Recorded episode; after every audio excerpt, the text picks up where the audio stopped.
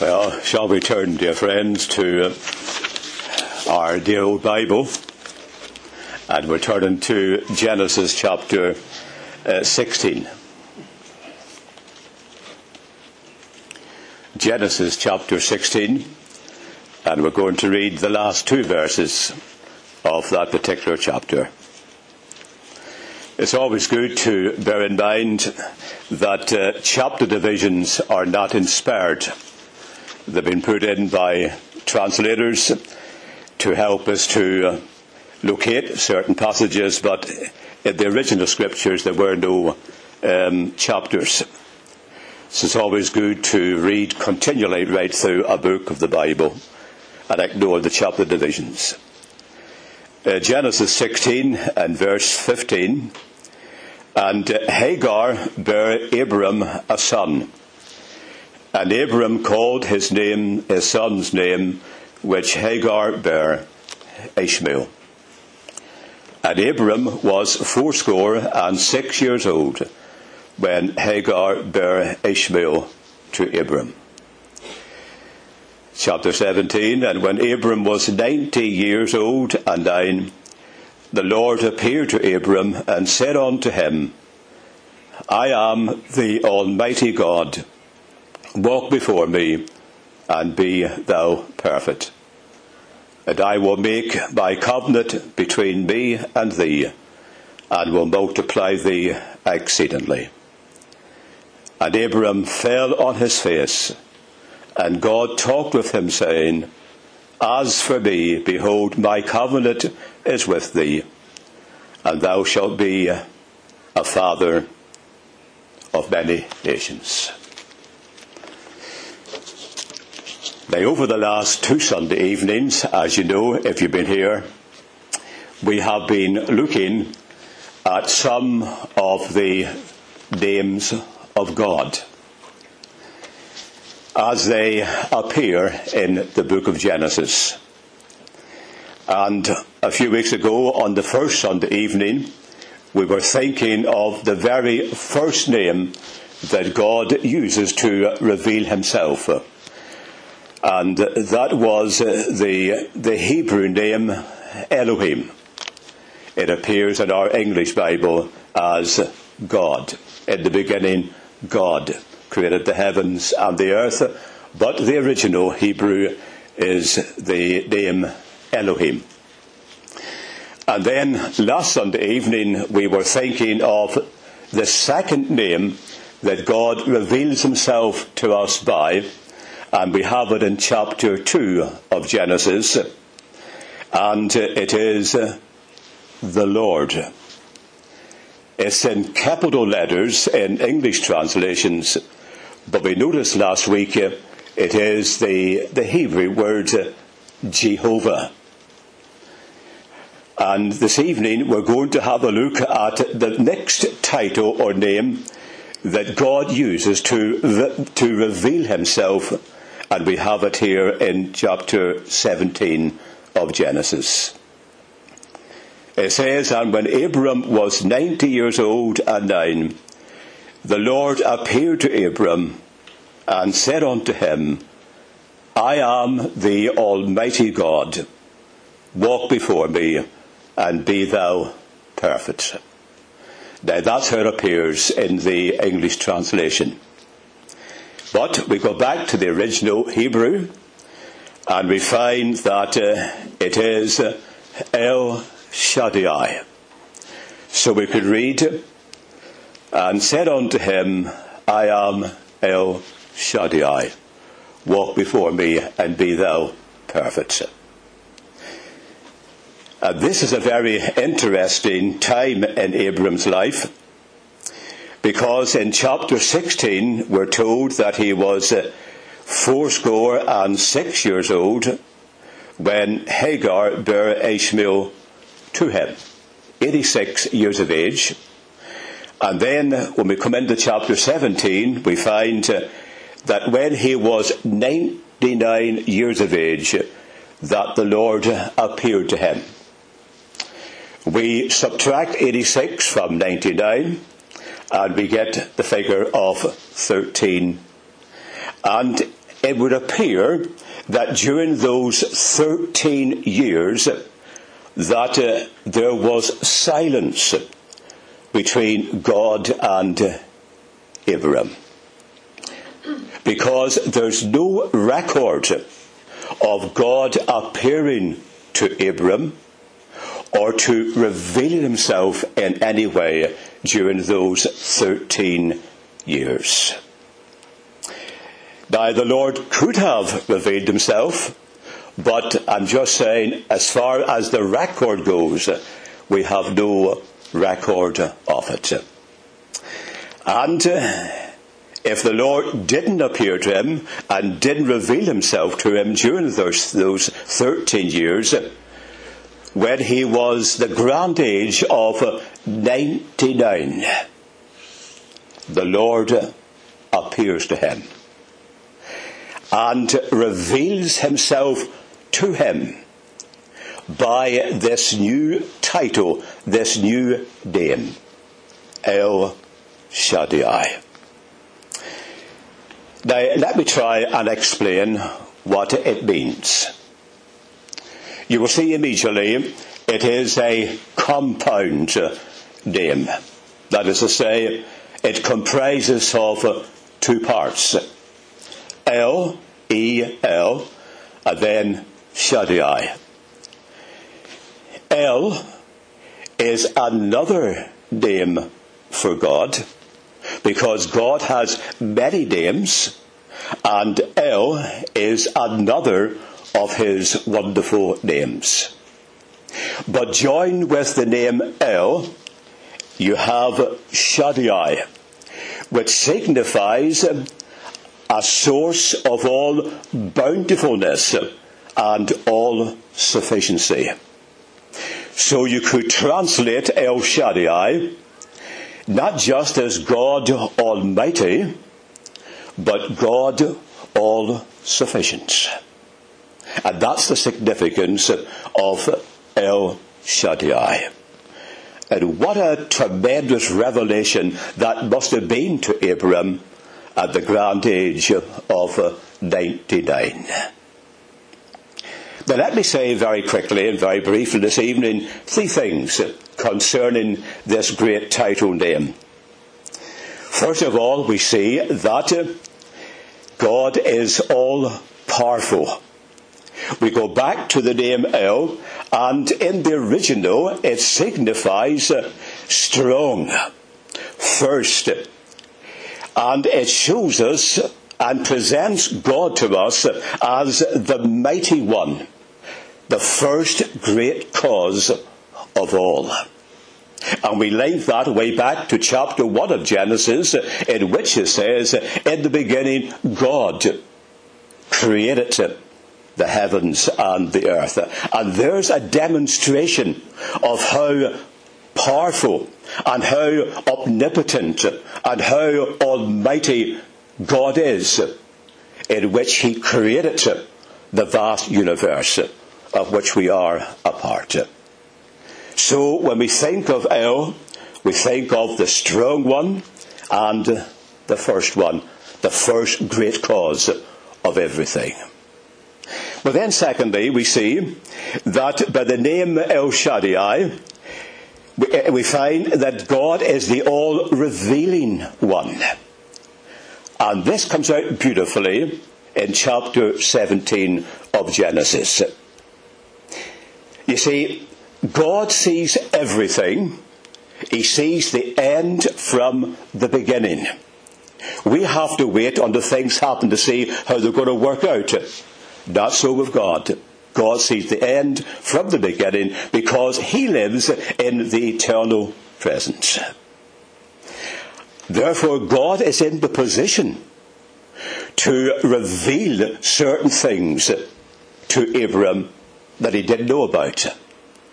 Take, for example, he said to Abram, Abram, you're going to be the father of many nations. What a revelation that must have been to Abram. The father of many nations. And then the Lord revealed to Abram concerning Sarah, his wife. And he said to Abram, Your wife Sarah is going to have a son. And you're going to call his name Isaac. Now here's something very interesting. As soon as God said that to Abram concerning his wife Sarah, he fell on his face and he laughed. He laughed. That's what it says. He laughed. Now you say to me, now why? Why did Abraham laugh when the Lord told him concerning Sarah? You thought it'd be good news. To have a baby. To have a family. But remember, Abraham at this time is nearly 100 years of age. And Sarah is 90 years of age. So you see immediately why Abram had a good laugh. As if to say, Lord, what planet are you living on? Get real. Uh, Sarah is past it. She's 90 years of age. And all hope of having a family is gone. And yet, Lord, you've told me that Sarah when she's 90 years of age, is going to have a son. And you're going to call his name Isaac. That was a natural reaction of Abram. He just had a jolly good laugh. As if to say, who's he kidding? Who's he bluffing? How can this be? But you see, uh, did he forget immediately what the Lord said? I am El Shaddai, God Almighty. Yes, humanly speaking, biologically speaking, it seemed impossible for Sarah to have a baby at her age. But with God, all things are possible. So a revelation to Abraham you're going to be a father of many nations. And to Sarah, even though you're 90 years of age, yet you're going to have a, a little baby boy.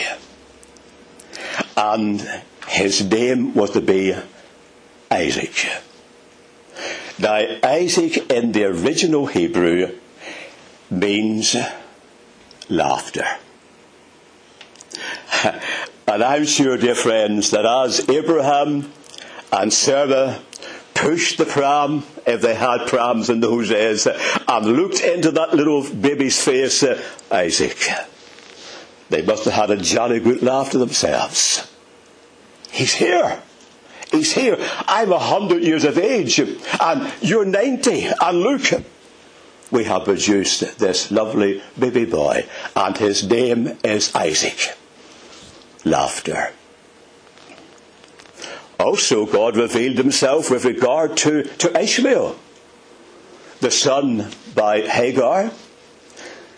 And the Lord said to Abram, Yes, I have remembered Ishmael. He shall be a great nation. And from Ishmael came the Arab states. So you see, El Shaddai is the one that reveals himself concerning things that are yet to come. But then, Thor, we find that by the name we see that God is all sufficient. You see, if you've got God, you don't need anybody else.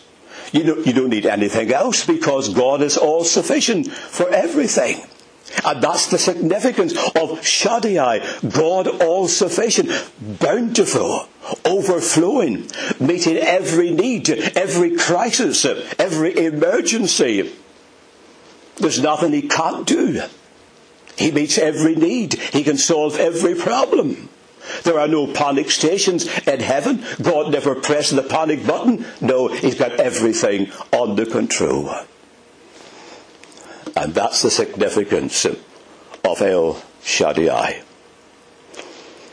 So, we also find that God not only gave to Abraham a new title, a new name, to reveal his character. But he also gave to him a command. He says, Walk before me and be thou perfect. A command, walk before me. Now let me try develop this for a little while this evening.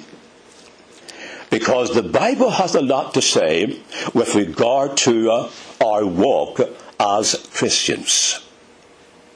It uses that metaphor, that analogy, because walking is an expression of life in the physical.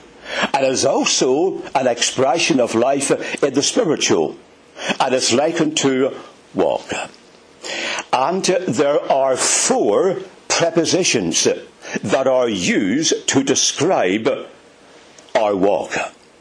And here's the first one in Genesis 17. It says, walk before me. And we underline the preposition before. Now then, slip over to Deuteronomy chapter 13, would you? Deuteronomy chapter 13. And here's what it says in verse 4.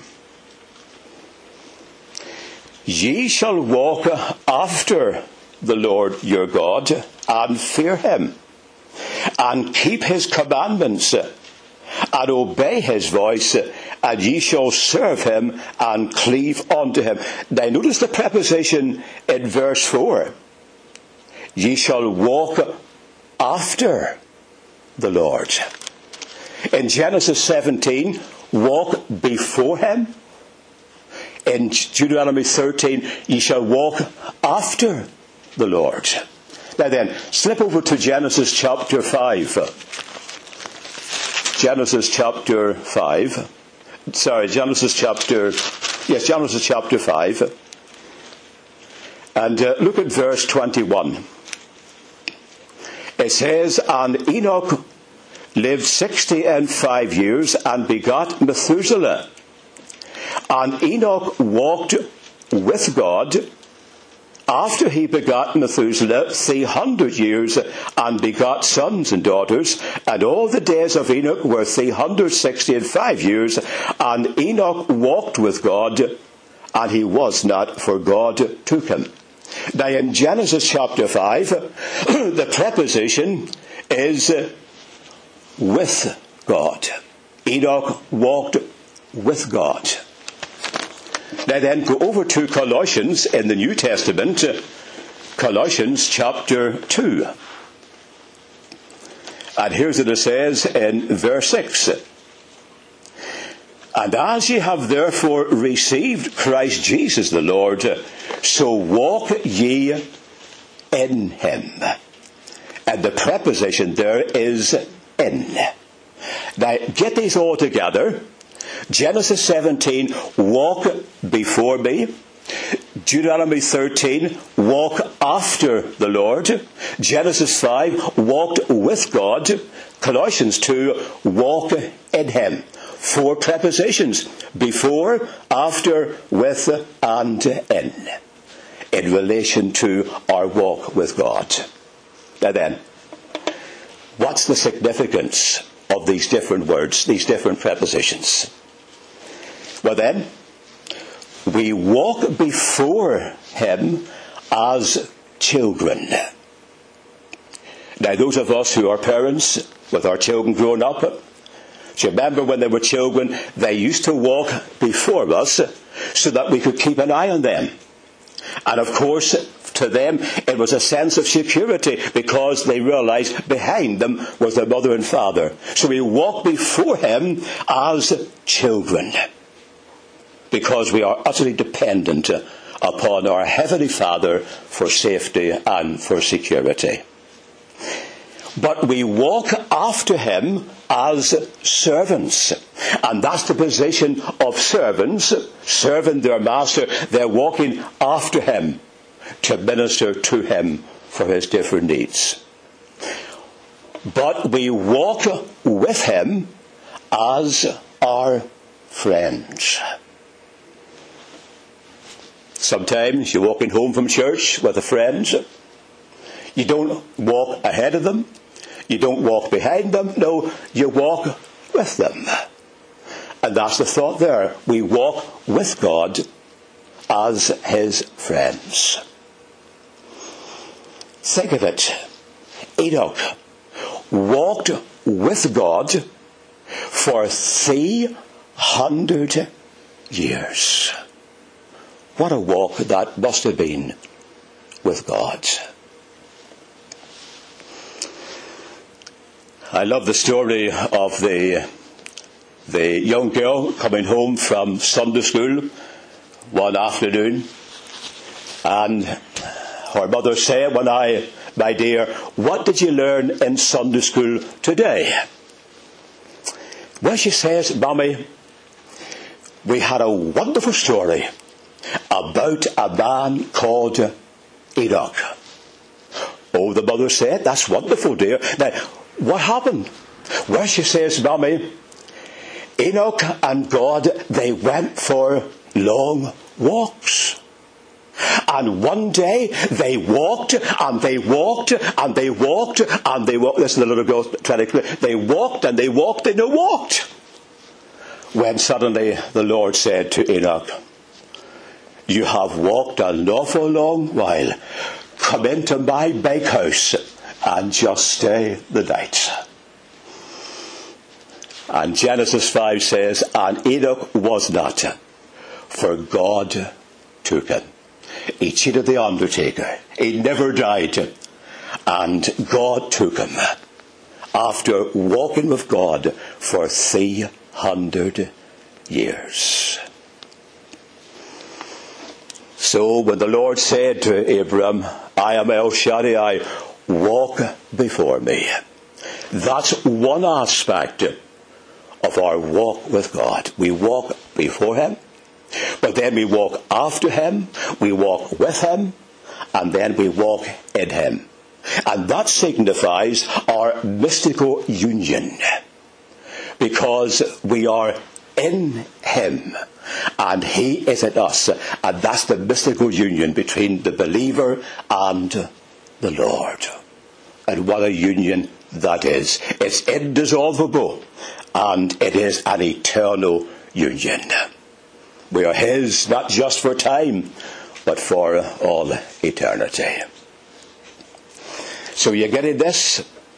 The Lord rem- reminded Abram of a great fact. I am El Shaddai. And then he gave him a command, walk before me.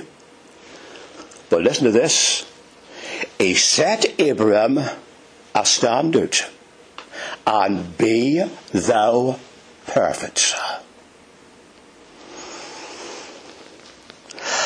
And here we're going to get into deep water this evening. You may not believe what I'm going to say.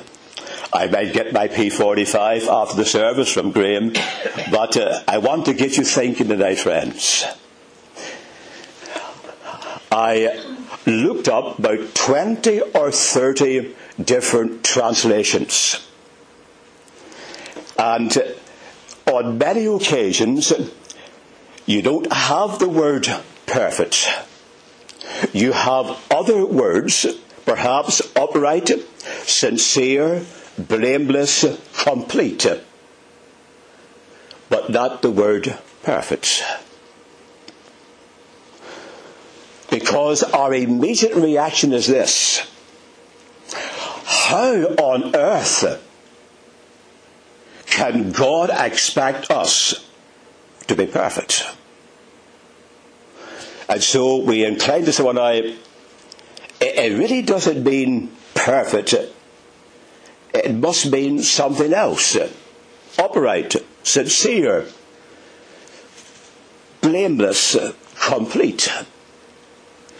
It's been translated the word tamim for perfect 41 times as without blemish. But here's the question I want to put to you, dear friends, and you have to get your thinking caps on when I ask the question. What other standard could God put to Abraham apart from perfection? What the standards? Because what God requires is nothing less than perfection. That's the only standard God could put to Abraham, and the only he can put to us this evening. Now, we may try and water it down. We may try and get round it, but there it is. Walk before me and be thou perfect. It does not mean to be sinless, that we could ever be, but uh, be thou perfect. Well, you may say to be Stanley, but that's the Old Testament. Okay then. Let's go to the New Testament. What did, what did our Lord say in the Sermon on the Mount? Be ye therefore perfect, even as your Father in heaven is perfect. So there's the Lord. Not my words, his words. Be ye therefore perfect, even as your Father in heaven is perfect. My dear friends, we are living today in Christian circles and in Christian churches uh, in which the standard is slowly but surely falling.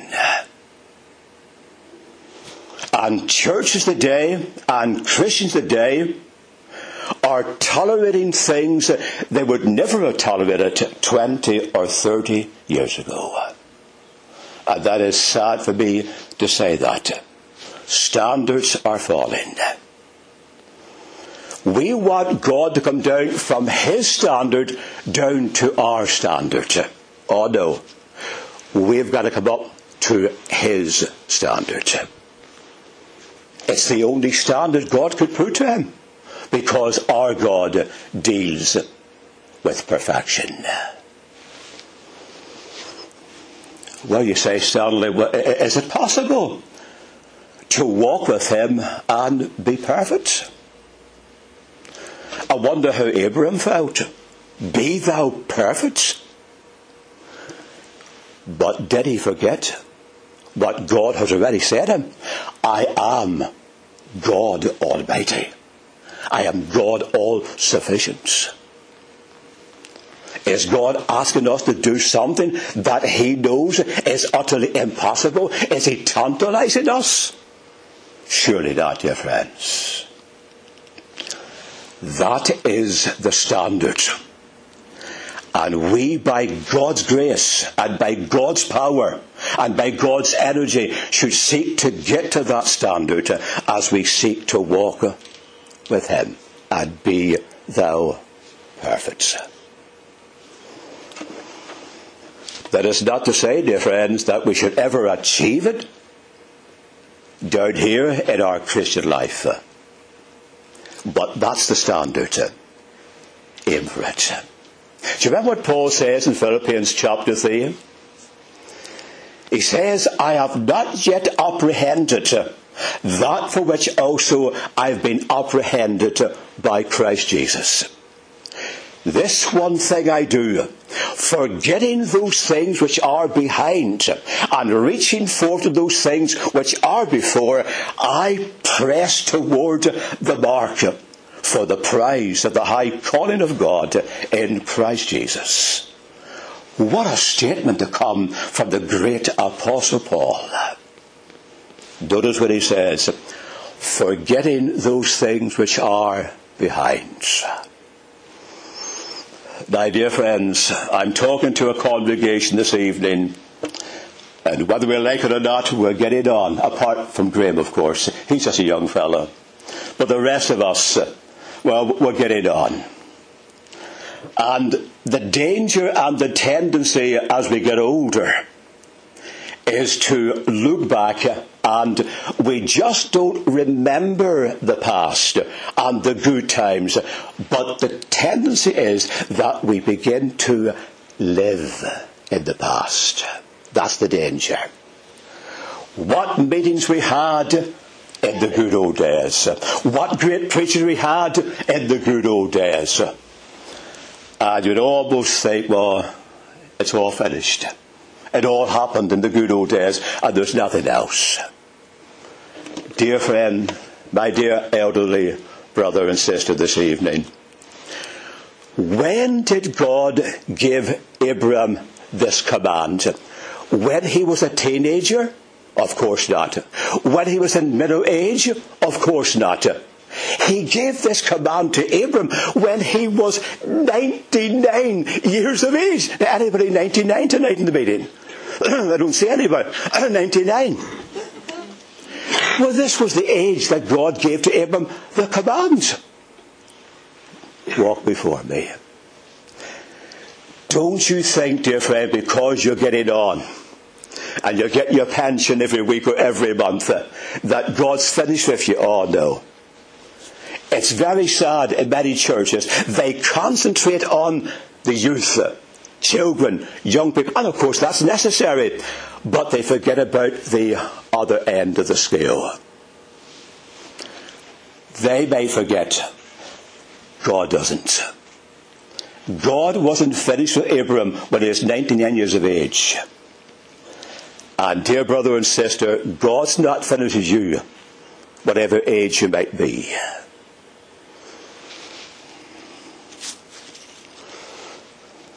Because God so got plans and purposes. And it could be the highest point in your life spiritually, could be yet in front of you. It wasn't the case of Abraham. This wonderful revelation, El Shaddai, and also when he was a hundred years of age, he had with Isaac. Laughter. I'm not going to say you're going to have any Isaacs. Those of us who are still, I'm not going to say that, friend, but who knows? Nothing's impossible. So don't write yourself off. God hasn't. He's not finished with you. And he won't be finished with you until he presents you faultless, conformed to his great and glorious image.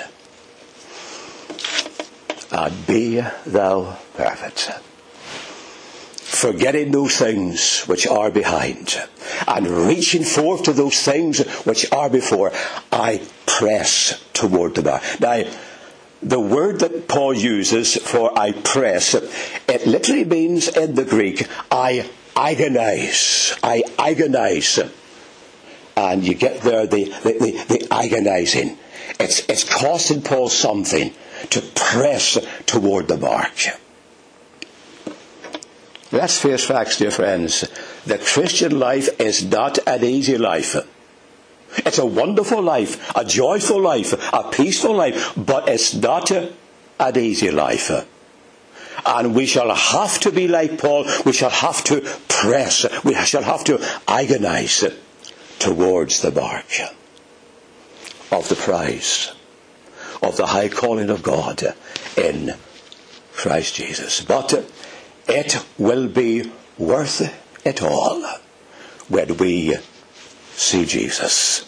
One glimpse of his dear face, all sorrow will erase. So bravely run the race until we see Jesus. And I trust, dear friends, as I close, that you've been blessed, I've been blessed as we've been thinking of these wonderful names of God. Elohim, Jehovah, El Shaddai. Because it says in the book of Psalms, listen to this, they that know thy name shall put their trust in you. Here's a wonderful way to get to know God. Get to know His names. Because God does not expect you to trust Him without, first of all, knowing Him. And as you get to know Him by His names, you will find that you'll be able to trust Him. And then another lovely verse in the Psalms which says, The name of the Lord is a strong tower. The righteous runneth therein and is safe. What a name we have tonight. El Shaddai. God Almighty. God all sufficient for time. And thank God for all eternity.